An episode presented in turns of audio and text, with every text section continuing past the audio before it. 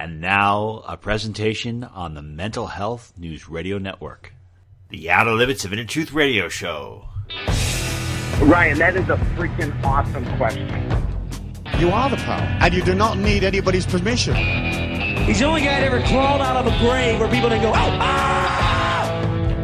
Don't worry, don't be afraid, ever, because this is just a ride. You're, you're a great interviewer. You're one of the best. If this is the best God can do, I am not impressed.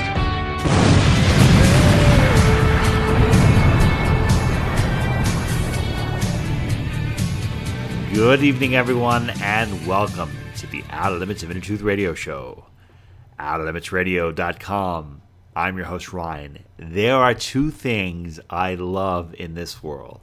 First one is freedom, and we're going to learn about how to expand our freedom. And the second thing is going to the fridge at 3 o'clock in the morning every morning. I don't know what it is. It's like I meet Jesus there or something. It's like fridge Jesus. He's like, come on, my son have some donuts and have some more things and gain another chin. So you, I don't know. I don't know what I'm talking about, but I just love doing it.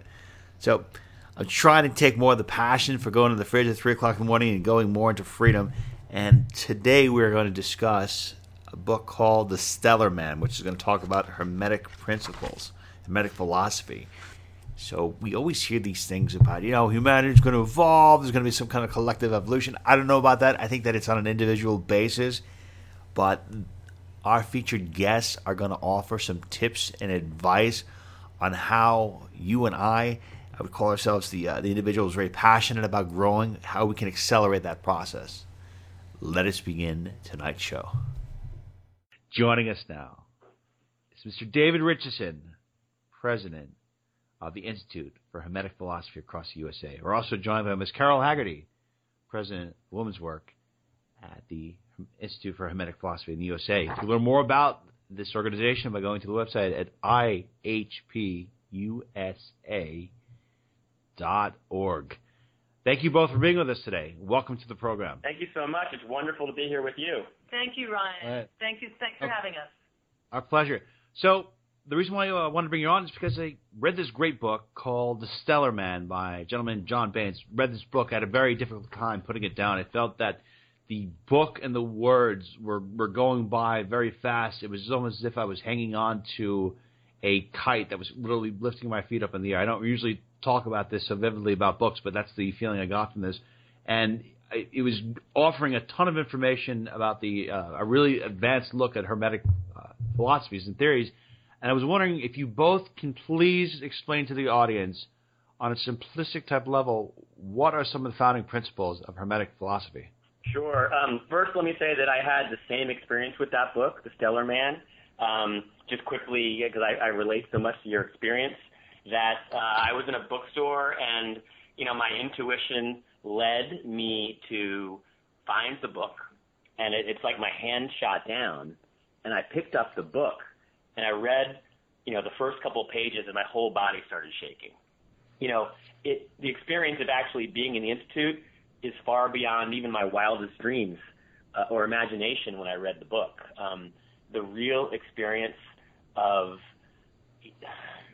deprogramming all of the conditioning and, and becoming less mechanical, uh, deprogramming the uh, deprogramming the um, false persona, and getting more and more in touch with your true essential being, with my true essential being, um, has been an incredible experience. So, it, but what are some of the, what would you guys say would be some of the founding principles? When you think about uh, like two minutes on an elevator with someone, what would you say would be the founding principles of Hermetic studies? Sure. Uh, the founding principle is that we're conditioned from birth by almost everything around us, from you know unconsciously, not on purpose, but from our, our parents and what they know, from our educational system, from the media, uh, and from everything, um, and and much of it happening in an unconscious fashion, especially before we're seven. We don't even know how we're being conditioned. And all that conditioning um, really ends up making us act in a very mechanical way, in a way that we're not in control. Uh, the conditioning is in control of us. And so, so, what happens when we join the school is that we learn to understand that conditioning, un- break that conditioning, and to really get to the essential nature, the spiritual nature of ourselves, and grow the spirit in a very profound way by raising Okay, so our what- vibration. So wh- why um why what's the reason for this cycle? I mean, has humanity always been trapped in this cycle? Has humanity always been trapped in this mechanical cycle? Have we has the idea or the illusion of free will that we thought to have not really there? Um, it's not there for most people. I, I think I think it's always been this way. If you go back to Shakespeare, if you go back to uh, you know the ancient Greeks, uh, this philosophy goes all the way back to ancient Egypt. Um, people have always been uh, motivated by kind of primal desires. The whole idea in the book is that although technology has evolved significantly, the human being as a whole really hasn't.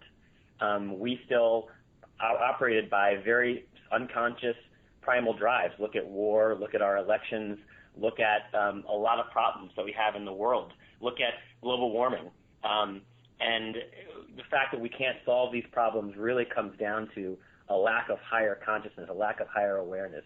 If we had higher awareness as human beings, we could solve these problems quite easily. Right. Well- oh, sorry, right. And we we really um, can't just sit. We can't solve problems by just sitting around talking about them, theorizing um, through philosophy. That's why this is operational philosophy or practical philosophy, where we put into practice every day um, different principles, hermetic principles, so that we're actively peeling away the layers of our onion to discover who we are and what our true voice is without all of the outside voices and outside influences of our education, our parents who mean really well and are doing their best, but it's it's a matter of for each one of us to find our truth through this work in a very active way. My understanding, or in the course of the show, apparently the human spirit is infinite. We had a gentleman on some time ago, George Kavassilas, who said this idea that we are created is the biggest lie that was ever sold to the human race. That we, we, we we're always we've always been here, and I'm curious to know if that is true in any capacity. How could humanity be around for so long and yet still be trapped here? I mean, if you look at the modern age, it seems to, that there's so many more distractions here. But even before the modern age, like what else could you really do around that have so much stimulation compared to what today is? Like, why is it taking? Why has it taken humanity so long to not jump to this hyper consciousness? That's a fantastic question. I just don't think it's innate. I don't think it's something that um, at any stage in the world have, have we been taught this. I think that when we come here, our spirits are incarnated into dense matter, um, and that incarnation into dense matter is uh, hypnotic. That's that's what it says in the in the Stellar Man is that it's like a hypnosis. The minute we this high vibrational spirit enters this very dense body, um, we fall asleep, and that state of sleep uh, has us walking around like sleepwalkers. Uh, and until we really can awaken that connection to that eternal spirit, we, although the spirit may be eternal, we don't know it. We're not aware of it. Um, we may have very fleeting instances where we feel it, and people talk about these peak experiences where they feel like they're connected to God consciousness, Christ consciousness, connected to the all for fleeting moments. But really, to start to walk around and and own that and live every day connected to that and grow that and be able to like operate as a human being through that spirit is tremendously profound. It changes your life on every level, and um, it's where that's where sort of true evolution lies.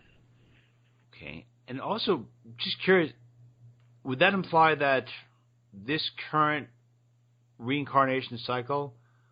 Are, are, people here right now? Are they here because they're, they're they're trapped, like they came from a higher place? They're stuck in this reincarnation cycle, and they can't kind of what break their way out of it. They can't snap out of the hypnosis. Are they people destined to be here to keep on reincarnating until they graduate beyond this? Well, I mean, you know, none of us know have the absolute answer to that question, Ryan. Um, but through my experience in this work, um, I know that I'm, I right now in this moment have an opportunity to learn and grow my consciousness, um, letting go of, as I said, outside influences so that I become more and more conscious in this life. So thereby, possibly by the time I I pass on from this life into the next or the next part of this journey, whatever it might be, I'll hold on to some of this consciousness and move on to the next path. It's quite possible I'll end up back on this earth again in another body to to continue to learn and grow as that, that spiritual being inside of me. Um, but I'm not sure that any of us really have that answer. I mean, I can tell you my personal my, my personal experience just from my own self uh, self um, searching. My okay. personal feeling is um, my eternal being chose to be here in this moment uh, in exactly the state that I came in. I'm an African American male in uh, America, and um, I have a lot of lessons to learn um, in that experience. And I'm learning tremendous lessons from my daily life uh, and the obstacles that I uh, overcome or, or don't overcome in, in my daily life. And I keep getting the same tests until internally my spirit develops to the place where I'm, I've passed that test, and then I then I get new tests. Um, and with that, who knows what my next incarnation will be? Because I, I, I, in, in this institute, we really focus on the present. While you know we do believe there is incar- a reincarnation, we really focus on the present moment and really being 100% in the present moment and really experiencing what's happening in the present and understanding what the present lesson is for us to learn. And then by by overcoming those lessons, we grow. It's and and when you look at life that way, life becomes like a big gym. And you know, every time you sort of lift the barbell, you know, and you're and you actually successfully lift the barbell, a little bit more weight gets pushed on, and then you like force it and, tr- and push and push and push, and then you get the barbell up again, and a little bit more weight comes on, and and your muscle, the muscle you're growing though, is your eternal spirit. Yeah, I, hey. th- thanks, David, for sharing that. I, I guess Ryan, I, the word trapped, the spirit trapped in a body. I'm not sure if that's the word I would use because, um, as David said, you know, we at, at, at the end of each life, we as a spirit choose the next body, the next life, the next time, the next um, parameters to that that we need as a spirit to grow, and then are born, reborn into that next life, in so that we can have those lessons and those relationships and those situations that we need to learn from, and now we have an opportunity to learn from. And so every life is an opportunity to grow and and move beyond. However, I don't I don't think it's trapped because, I mean, we're not in a prison. We're in a vehicle. It just happens to be a human body that's our vehicle in in this lifetime at this moment to grow as much as we can through our experiences. Well, David, I got to relate something to you. I I came into this lifetime as a cracker American, and I dance very poorly, and I almost feel sometimes that I am destined here to deter people from having more children. I'm, and I think I'm doing a very good job so far. um, one of the things I love about the Stellar Man book is that uh, there is an aspect about it that comes back to a gentleman again, George uh, Cavazos, talks about this this being. He calls it the the the God called Y, and there's all these beings that are called Ys throughout the universe, and they come in and they present themselves to be, you know, the end all be all creators, the all divine holiness, but apparently they are the exact opposite of what they depict themselves out to be. And I'm curious to ask what your uh, what Hermetic philosophy is on this, and does humanity, in addition to being bound by his own animal instincts, are does humanity also have the challenge of having uh, a synthetic or falsely misrepresenting God pushing against them from evolving? Like, how awful does humanity really have it? How big is that wall for them to really push through and to make the next step, of an evolutionary jump? Right. Um, so uh, I'll say this. You know, I mean, Dario is definitely Dario Salas Sommer, who is um, the the founder of the school. Uh, John Baines is his pen name. Uh, Dario, our teacher, uh, actually has a much more access to uh, higher level beings and, and a lot of that than I do personally. So what I'll say is, again, very from my personal experience and what I comprehend, is that there is, um, you know, a, another side to things, right? Just like Star Wars puts it, there's a light side and a dark side. Um, there is a, a force that it, it, of inertia, um, however that's embodied in, in, in spirit, that um, it makes evolution challenging, and and it's it, it makes it not easy, and and is that sort of hypnotic force that that is that makes sort of growth and evolution challenging, without a doubt. How that embodies itself and why I can't say that that's necessarily something that I personally have a have a you know deep understanding of. I'm not at all on on Mr. Baines's level. Um, and what we really focus on here at the institute is personal development. Again, being in the moment. We absolutely feel uh, challenges, uh, inertia, um, coming from all sorts of things, coming from you know everything from the financial system to uh, like actual real feeling of inertia and sleep and dismotivation and all kinds of energetic forces that we have to develop positive energy and positive life force to, to uh, overcome. Um, but the origin of those forces is something that I think isn't something that, as an individual, we really, you know, understand fully. Uh, and in the book Stellar Man, it says at one point, love says for the Hermeneutics, people have two ages. It's the chronological age and the real age. And I was wondering if you can explain the difference between the two. So when I was talking before about those moments of like Christ consciousness, God consciousness, where you know those moments of ah, where people feel like we're all connected, and almost everybody's had flickers of those moments, whether it's you know Eh, on a good run or whether they're making love or something where people feel like they're something more than their egoic self. Those are the moments of, of, of being. and for most people, those are, are seconds. And, and those seconds are the seconds they're putting together of essential age. What we work to do in the Institute is increase that time. And we have specific exercises, specific methodology where we learn to be in contact with that deeper sense of ourselves, that sense where we're all connected and you feel that that joy and that uh, ecstasy, but not ecstasy in a you know in an essential way. It really is that that feeling of being connected to the all, um, of, okay. of being full of light. And the more you have that feeling, that becomes your you know eternal age, your cosmic age. Okay, and what is up?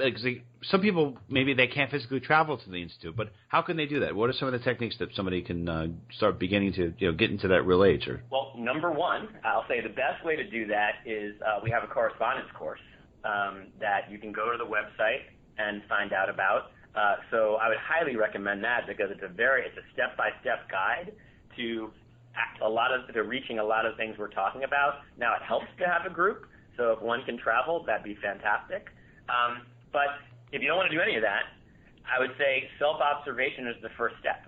Really just being in the moment, observing yourself as almost as, as if you're an observer. So bringing your energy back. A lot of times our energy stays out at what we're looking at and what we're attracted to and you know and what a sale uh, you know the opposite sex um, things we're worried about very often our minds are elsewhere our, our energy is elsewhere but the more we can then take that energy back inside in our daily life, feel how's my heart beating? How's my breathing? What are, you know, what just happened? How am I reacting to that? You know, what, are, what is my heart beating faster? Am I, am I, are my, is, are my muscles tense? Am I, am I feeling chemicals going through my body that are creating emotion?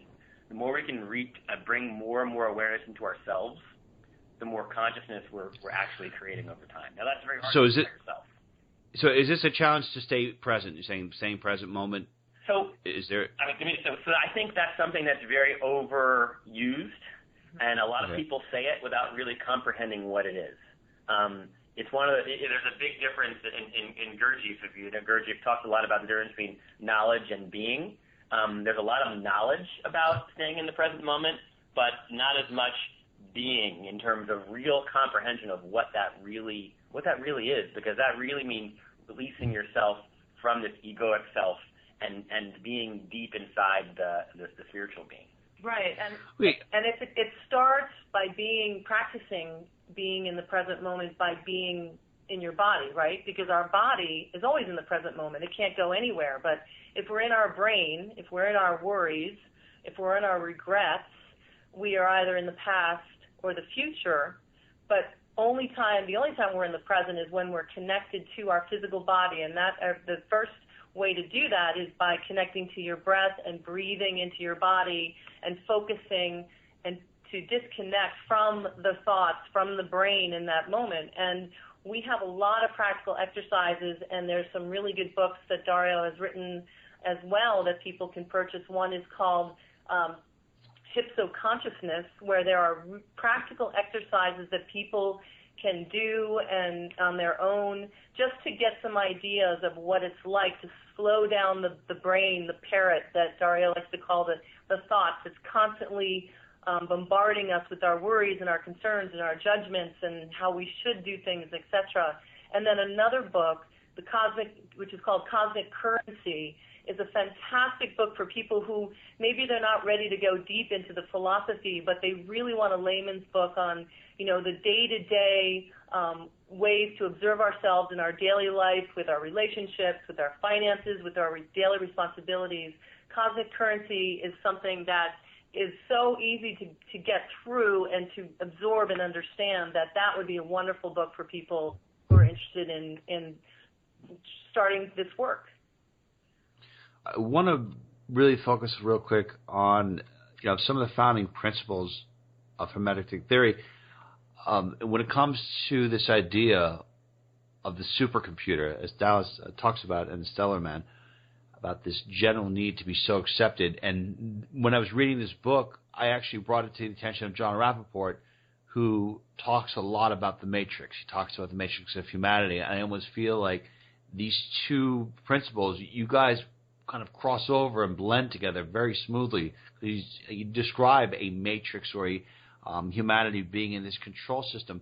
Can you please talk about this idea of the supercomputer, why it has such a profound grip on humanity, and why humanity tends to naturally kind of gravitate towards it like a, crutch that it absolutely needs? Sure. Um, I'll, I'll tell you, when I saw The Matrix for the first time, I think I sat through it three times straight, um, and then ended up seeing it in the movie theater probably, you know, 40 times. Uh, it, it's one of my favorite movies because of the allegory, and because it really is a um, profound uh, statement on uh, on humanity, uh, an unfortunately profound statement on humanity.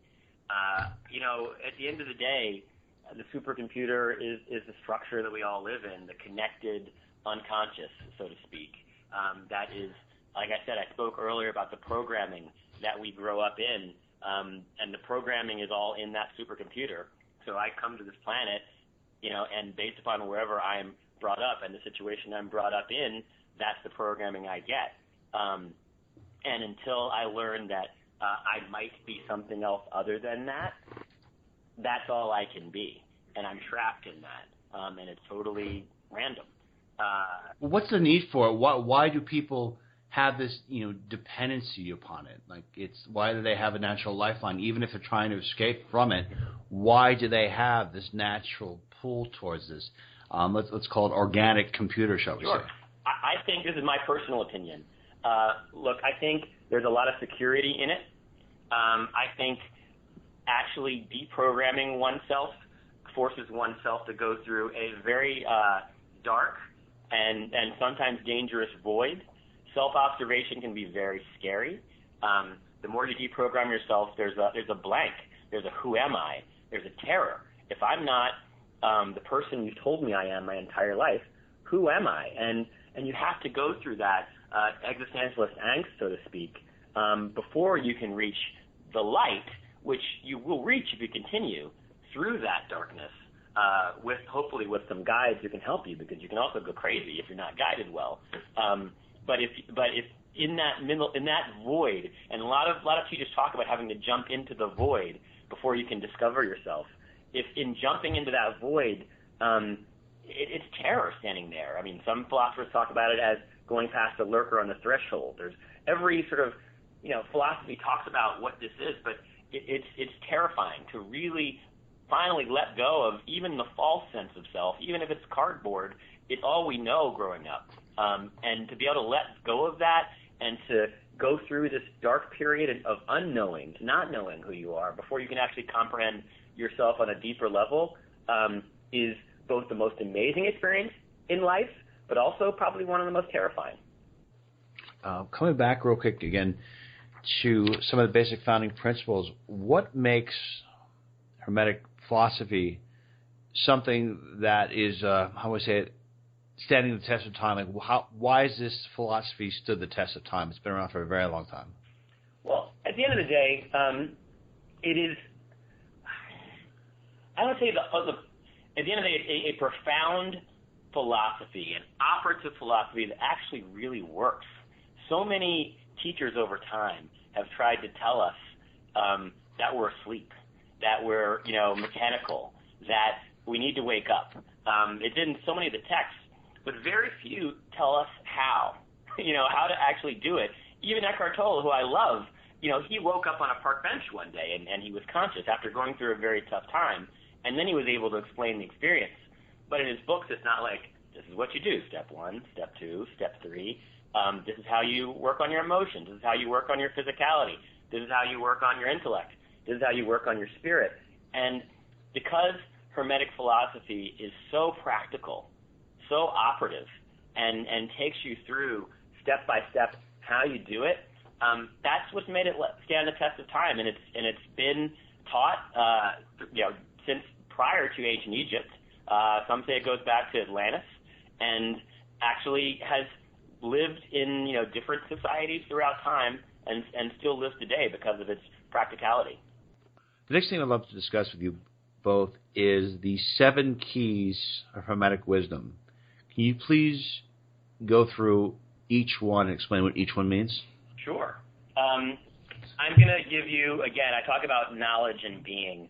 I'm going to speak to the things from my own sense of being um, and really kind of my own comprehension because at the end of the day, that's the only thing that, that matters.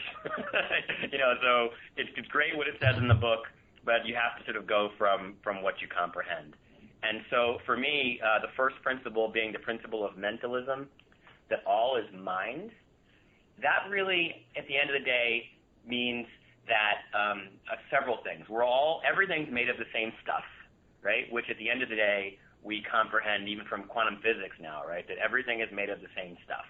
Um, and it's, it's interesting that science is now catching up to a lot of these things that Hermetic philosophy spoke about, you know, tens of thousands of years ago.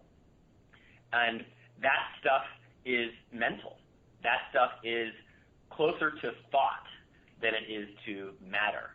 It is vibration, and we'll talk about vibration because everything ties together, right? It is, it is a uh, similar to a thought that is vibrating a very high level of vibration, and then everything, if we go into the law of vibration, which is the next law, then sort of cascades, you know, through octaves down to, you know, the matter that we see, and then even there's octaves even below that that are, you know, other beings and other things operate on.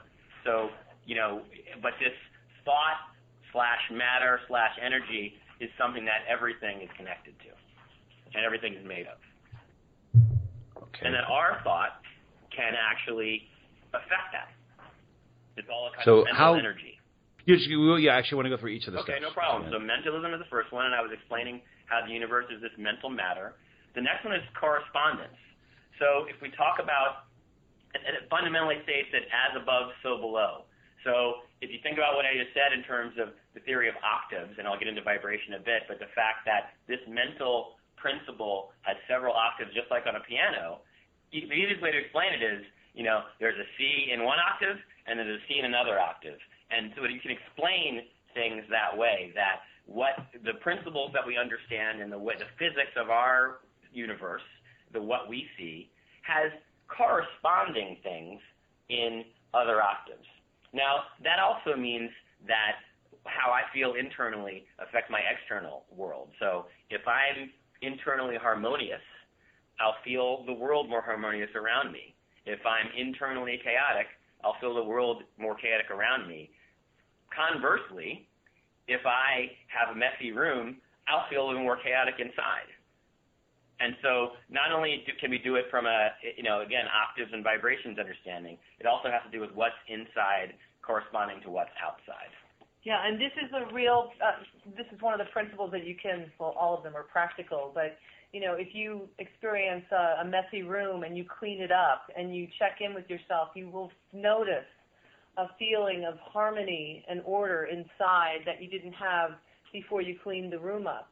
So again, this is a part of observing yourself, um, daily, moment to moment, as much as possible, and it being a practical philosophy because it's not about oh we're just sitting around talking about it, but you know you you clean up your room or you do the dishes from a from a completely you know full sink of dirty dishes to now the the kitchen is spotless it completely changes your internal energy and of course you feel it in your mood because it's you feel lighter you feel happier. So it is is what we're talking about just explaining it in that in a in a day to day um, life experience. Absolutely. I've seen departments, and I'll tell you, it, that really works. Yeah. so next is the principle of vibration, and I alluded to it earlier because you really can't talk about the principle of mentalism without talking about the principle of vibration. But again, quantum physics has now come to this that everything's vibrating. We we used to think there was matter and and tap on the walls and tap on the you know table and go this thing exists. But now we know scientifically that it's it's mo- one it's mostly space you know and energy and it's, and it's all energy. It's it's vibrating energy. Um, and the fact is everything is vibrating energy and that energy vibrates at different frequencies. And so if you know then taking it back to myself if my personal internal frequency because I'm a vibrating thing too is low my moods are going to be lower and I'm going to be and kind of more tired and and maybe more irritable but if I work to raise my own vibrational energy, which is a very real thing since we're all vibrating, my, I tune into a different, almost a different universe. I tune into a different world of possibilities. Everything seems sunnier and I'm much brighter. And the same things may happen to me out in the world, but I'm a different person and I handle them all differently based upon my personal vibration. Right. So like love and happiness, joy, that has a higher vibration, but anger, frustration, entropy, those have a, um, a slower, lower vibration. Okay, I, I want to ask you something real quick. The, you talk about feelings of joy and happiness. You talk about feelings of sadness and you know pain and suffering. Are these? What is the difference between having these feelings as a state of natural being within your spirit or having these feelings as a result of a chemically induced experience that could occur because you fall in love, your brain has a chemical reaction. You take a drink, your brain has a chemical reaction. I mean, what is the difference between feeling these feelings in spirit and having these feelings be a result of your body responding to a chemical internal reaction? And how does that internal chemical reaction is at a different vibrational frequency than opposed to having this frequency being felt on a spiritual level. So I, I will explain it the way I understand it again, very from a very personal place.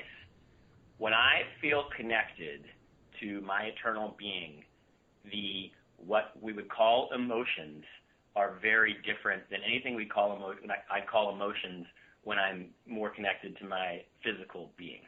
Um, my spiritual being that I that I comprehend and in my way to comprehend it um, experiences a very different kind of I used the word ecstasy before, but the, the words start to fail when we actually get into these realms because language wasn't created for these realms, you know. But it's a it's a connectedness, it's a harmony, harmony. It's a, a being part of the all that um, a joy is another word that fails, right? We start to fail with words. Um, but so now on the way, as I'm deconstructing my persona, as I'm as I'm you know going through this work, is there suffering? Yes, because I'm deconstructing my false persona, and so there there is depression. There are things that I confront, um, anger, you know, frustration. But again, in this work, what we learn to do is when we feel those things, we have energetic work to help us raise our vibration out of the muck, out of that low vibration to, to we're going to talk about polarity in a second, to raise ourselves back up to the pole of the spirit. And the actual effort of when you feel that inertia, when you feel that low feeling, and, and putting effort into raising your vibration back to the pole of spirit, that's actually how you grow stronger, how the spirit grows. It's a magical beautiful thing. And I'll share one story with you. Um, one time when I first joined the school, my life went basically crazy. Um, I lost my job, I lost my girlfriend, my grandfather died. Like I was on this deep depression. Jeez. Yeah, I just felt like. Oh my goodness. I just felt like Everyone join Hermetic's philosophy. You know, well, I Go to the school. You know, we were, we were, you know, I was deconstructing. Life was giving me what I needed to see myself at the time in a new way, and I was actually, you know, feeling really depressed. And, um, you know, one of the, you know, the for the instructor at the time said, hey, you know, go for a run, do some of these exercises, you know, really work on your energy. And I'll tell you, I was running across the Brooklyn Bridge, and I'll never forget this because, you know, I did a bunch of the exercises, and then I went on a run.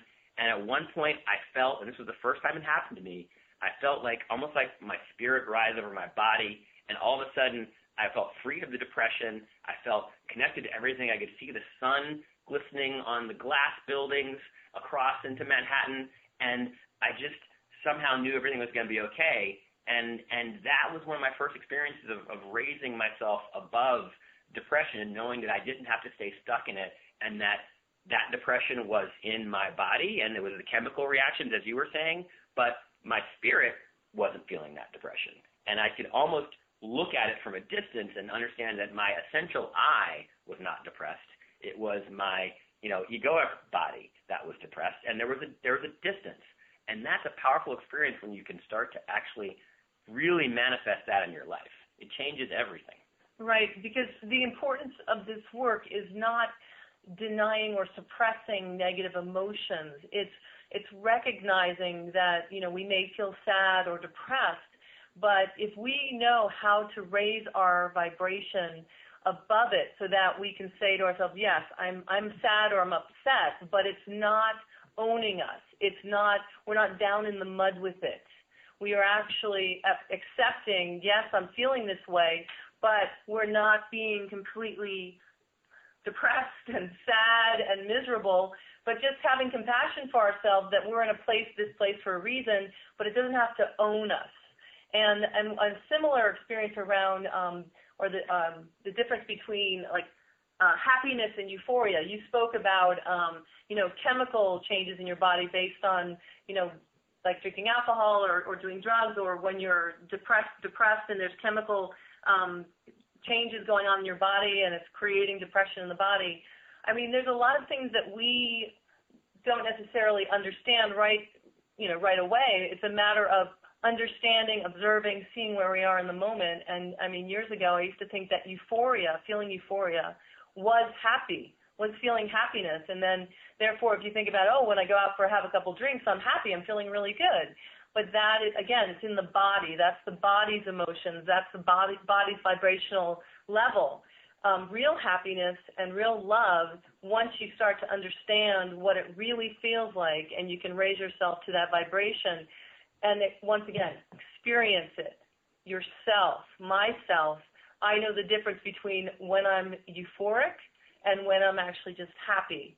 And that's a much more centered, peaceful place inside of me. And again, each person has their own experience, and that's what's key. It's understanding for ourselves, not taking David's experience as my own or he taking mine as his. Of course, we're wonderful mirrors for each other while we're doing this work, but what's important was what I'm learning from my experiences and growing from them. We're our own laboratories. That's right.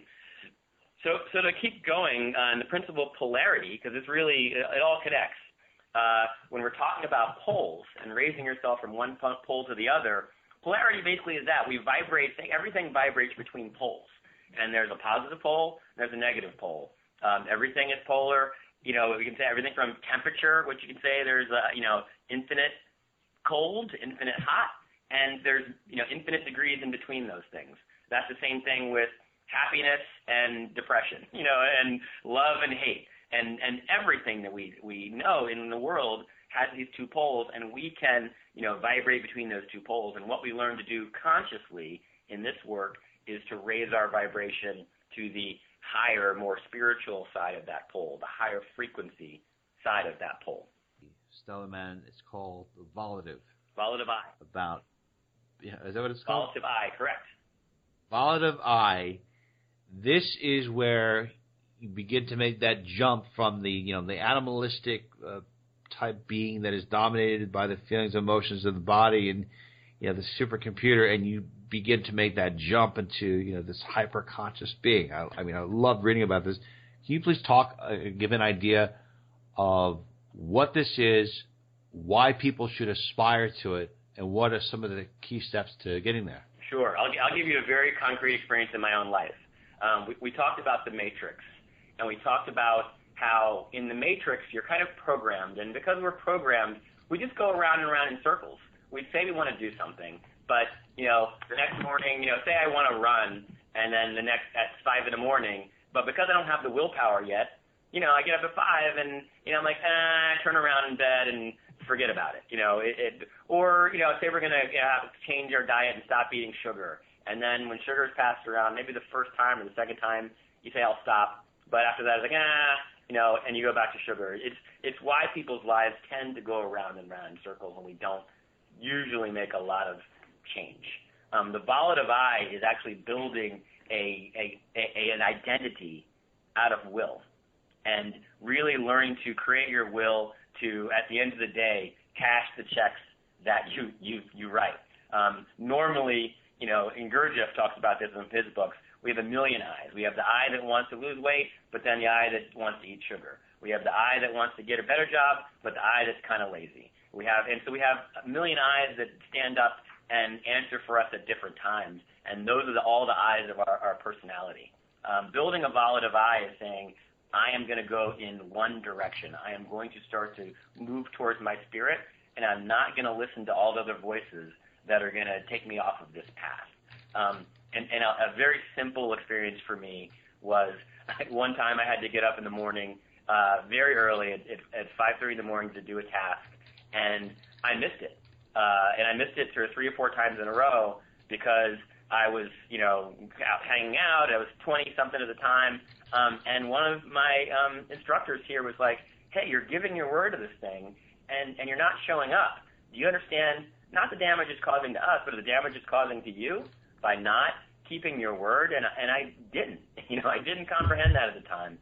Um, but I felt something stir inside myself that I needed to change. And so I told myself, and I actually signed up to show up at five every every Saturday for the rest of that summer to do that thing because I told myself I needed to learn to keep my word in that way. And boy, it was dark and it was cold and it was raining some of those Saturdays. And you know, the other side of me, the other I's that were lazy and and and wanted to be hanging out drinking, were like, how come we're doing this?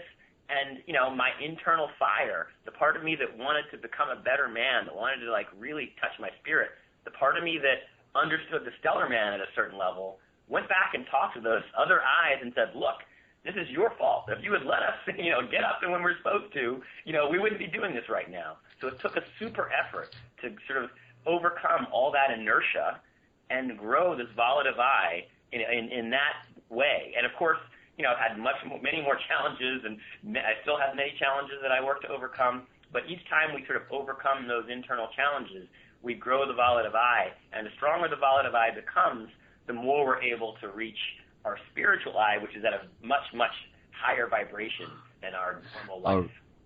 Uh, I need to pause you there for one second because my understanding is that every time we have this life incarnation, we come back, we forget everything. We come back, we keep on forgetting. I, I don't know why we forget, but what if you you aspire to this and you get to Volitive I and you, you're at this really great point? What what if you come back and you forget? What's the point of, of even trying to evolve if you're going to always have the forgetfulness? Mm-hmm and being caught in that reincarnation cycle? How do you break out? What a great question. That's such a great question, and I'm sure I've asked myself that many times um, while I've been doing this work. Um, the, the fact is that it's it's always possible. It's I mean I'm I have become I've become more solid. I've become more three dimensional. I've learned who I am and taken responsibility for my life and my happiness and my relationships with my with myself and others in such a way that I feel that I'm just a much more substantive person being in this world and what I'm offering people and offering myself than I would have if I hadn't been doing this work. So in this life itself, it is so worthwhile for me to be doing this. When I think about the fact that, you know, I could die tomorrow or I could die when I'm 90 and having built up more consciousness a stronger volitive I, you know, what lies in front of me. Ryan, I, I have no idea. However, um, I don't have a fear of dying. I know that I'm prepared. Um, I've been preparing myself, um, learning who I am, so that when the day comes when I pass from this world to the next, or if my path is to come back and start all over again, I know that there's something within me that will find this work again and will be that much stronger and that much much more wiser that I'll be able to tap into this in, this inner wisdom that I've been growing inside of myself. And and then I'll have that much more of a um, powerful um, experience in the next life. Whether it's on this planet or someplace else I have no idea. But um, every day this work is worthwhile just because of what I'm learning and growing for for myself and understanding and creating my own happiness and joy. And as a woman in hermetic work, it's you know we, we like to say life is never never boring as a hermeticist. Um, it's just it's a powerful way of life. So I I'm not sure if I answered that question, but well, I have a question for you, Ryan. Yep. When you read The Stellar Man, or when you read books like this, is there a part of you that feels like you've heard this before? I don't necessarily get that feeling. I, I get the feeling that it, it challenges you. It, there's a there's a challenge to it, and I was uh, explaining to you not when we first started talking that I love that this is not something that is a given. I feel that in our culture, or at least um, you know, in some modern spirituality, if you want to call it, or New Age movements, it's the idea that okay, well, the Earth is vibrating, and we're all going to reach this level, and it's going to be like you know, sit on the couch and let this happen. And according to this, you want this, you have to work for it because you're never going to get to that point without having to work for it. You're never going to get to that level without, you know, being rocky, waking up at five in the morning, drinking the eggs and taking the cold showers because that's where you got to go. You you got to get through this this void, and that's what it is. I, I think that the, um, the the work itself seems to be a, a challenge. Can you rise to that challenge? Can you break out of this? Fantastic. I, I would say because uh, you know, look, everybody's not um, connected to this. It's not like you say that to every single person in America, and probably not the majority of people, and they're like, "Yes, sign me up." You know. so I, I think that you know our previous experiences prepare us for this in one way or another. Um, and and so there's something that happened to you before. Um, so you didn't forget everything because for some reason you feel connected to this type of work in a way that a lot of people aren't.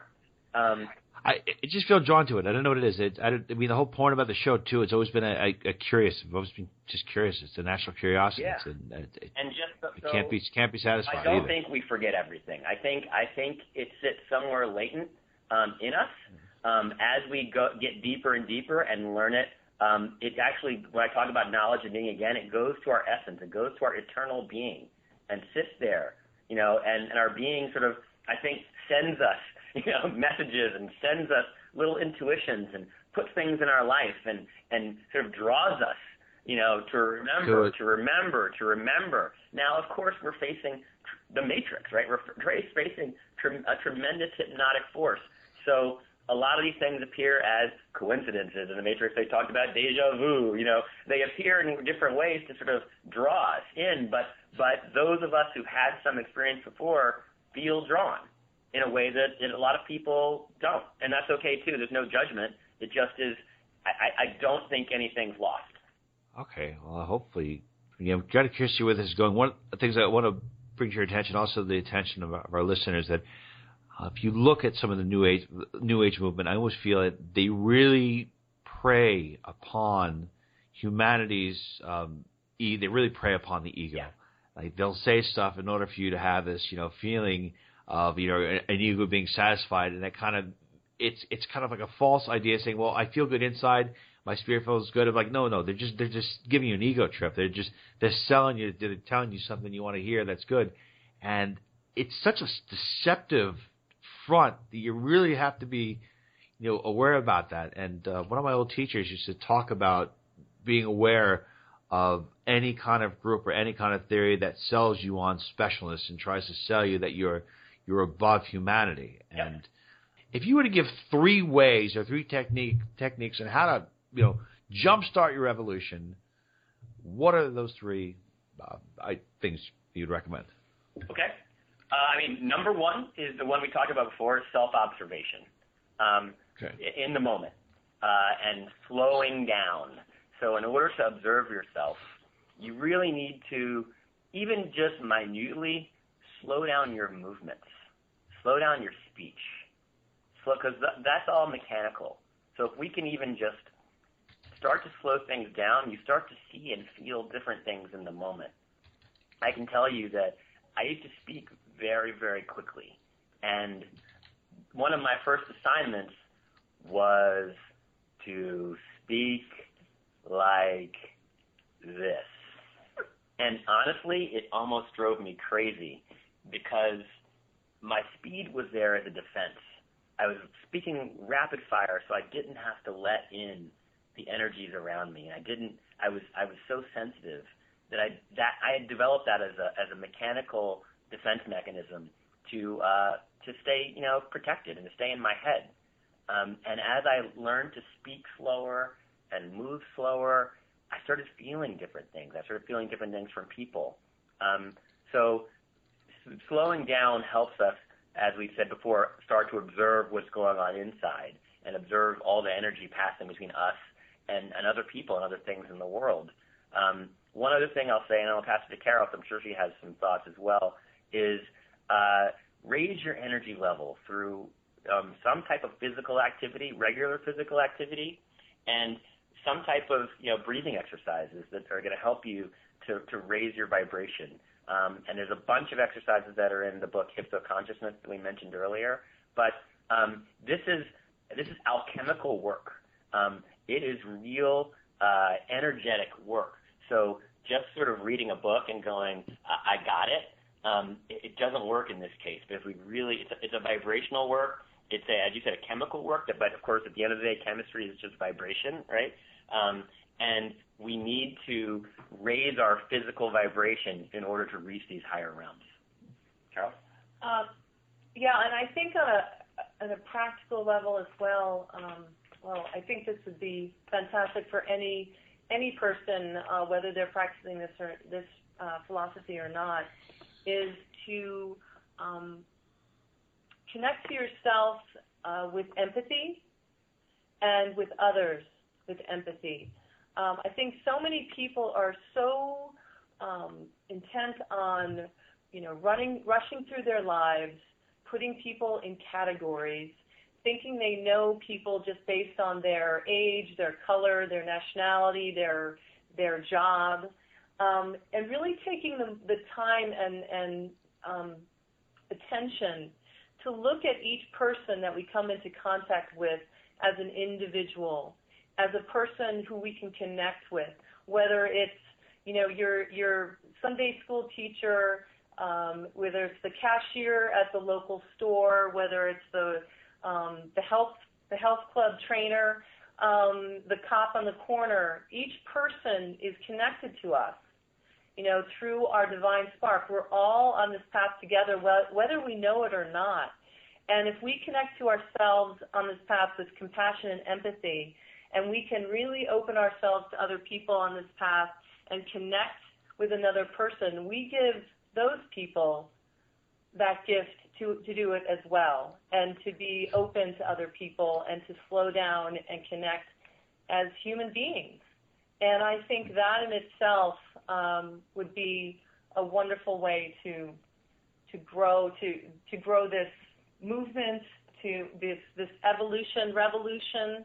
Um, when you think about what happened in 9/11, um, we we were all in New York at that time, and it was it was absolute tragedy. But what happened was people slowed down. They looked at each other as if for the first time and connected just as human beings going through a tragedy together. Um, and you know that's we don't have to live in you know in a in a tragic place, um, but to really challenge ourselves to to be human and connect with others. But we have to connect with ourselves first, and that's what this work is we talked about a little earlier about some of the ways that you, you, you advance your consciousness, you expand, you grow. I'm kind of curious to know, as you get progressively more aware and grow more into this hyper consciousness, do you become less accountable to perceived beings that are that you would say are superior to you that that we've been taught our entire lives? That most people I guess in, in America or around the world believe that you know you are we're all accountable to a creator or we are all you know subservient to a, a divine being or many divine beings. As you progress do you become less aware or less accountable to that and become more accountable to yourself is that one you know, feeling or a sign that you are coming along your trajectory of this evolution in hermetic philosophies and theories? Well, I mean, again, there's so many. It's hard because you caught in definitions and these types of things. Um, but I'll, I'll say this because yourself, uh, when you when you kind of comprehend yourself, it's it's a it's it's it's a star connected to all other stars, right? we talk about being a stellar man. Almost literally, you're it's it's light connected to all light. Um, so when you're connected to yourself, you are connected to everything. Doesn't mean you lose your individuality. It means that you connect to the greater source, the all.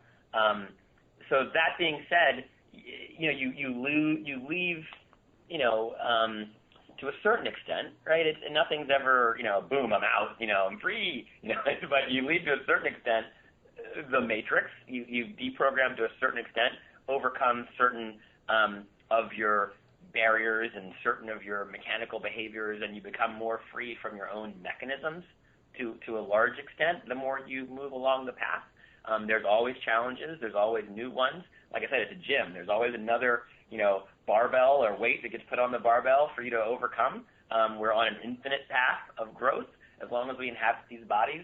It's never over.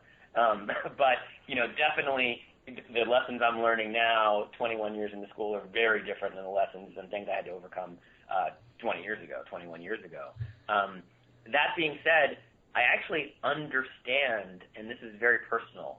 I understand my purpose on this planet and why I'm here and what I'm here to do in harmony with you know, whatever you want to call it, a celestial hierarchy, whatever you want to call it. I understand for me very personally what I'm here to do and and and and and in harmony with my service to, you know, I would say the force of order and light in the world.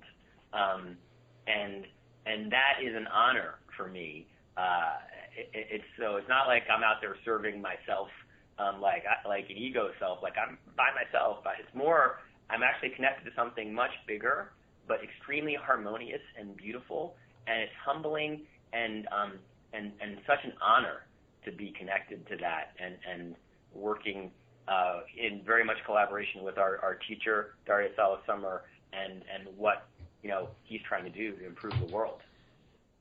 Dave Richardson, Carol Haggerty. I want to thank you both very much. Great honor to have you both, both from the Institute for Hermetic Philosophy and you, before we go, can you please tell us a little bit more about your upcoming event that you have, or will you guys do an upcoming workshop?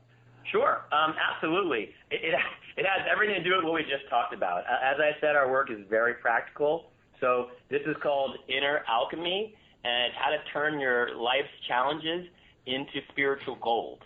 And that really means exactly what we talked about. I mean, every day we get challenges and, and things – uh, our, God, life is hard, right? It's not easy. We live in this very challenging world that that challenges us all the time. But those things are there for a reason, um, and we're able to, through higher consciousness, through a lot of things we talked about, slowing down, being more aware, we're able to transmute those experiences into spiritual energy, and that's going to be March 19th, Saturday. Saturday, March 19th at 9:45 a.m.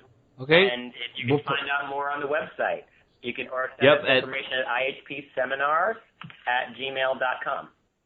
Sure, and we'll post the site, and then the website is i ihpusa.org.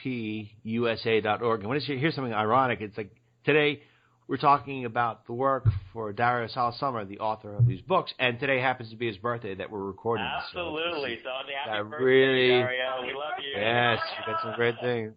All right, listen, it was a great pleasure having you both. Thank you so much for being with us today. It was a great honor. Thank you very much, Ryan. Take care. Okay, everyone, that concludes today's edition of the Outer Limits of Inner Truth. Special thanks to our amazing guest, and special thanks, as always, to the Outer Limits of Inner Truth radio show Virtues, Miss Carrie O'Connor, Miss Lisa Kaza, and Miss Constance Stellas. To learn more about the Outer Limits of Inner Truth, please go to our website at outerlimitsradio.com. Until the next time we meet, my friends, I wish upon you an abundance of peace, love, and beers. Take good care, and thank you so much for listening.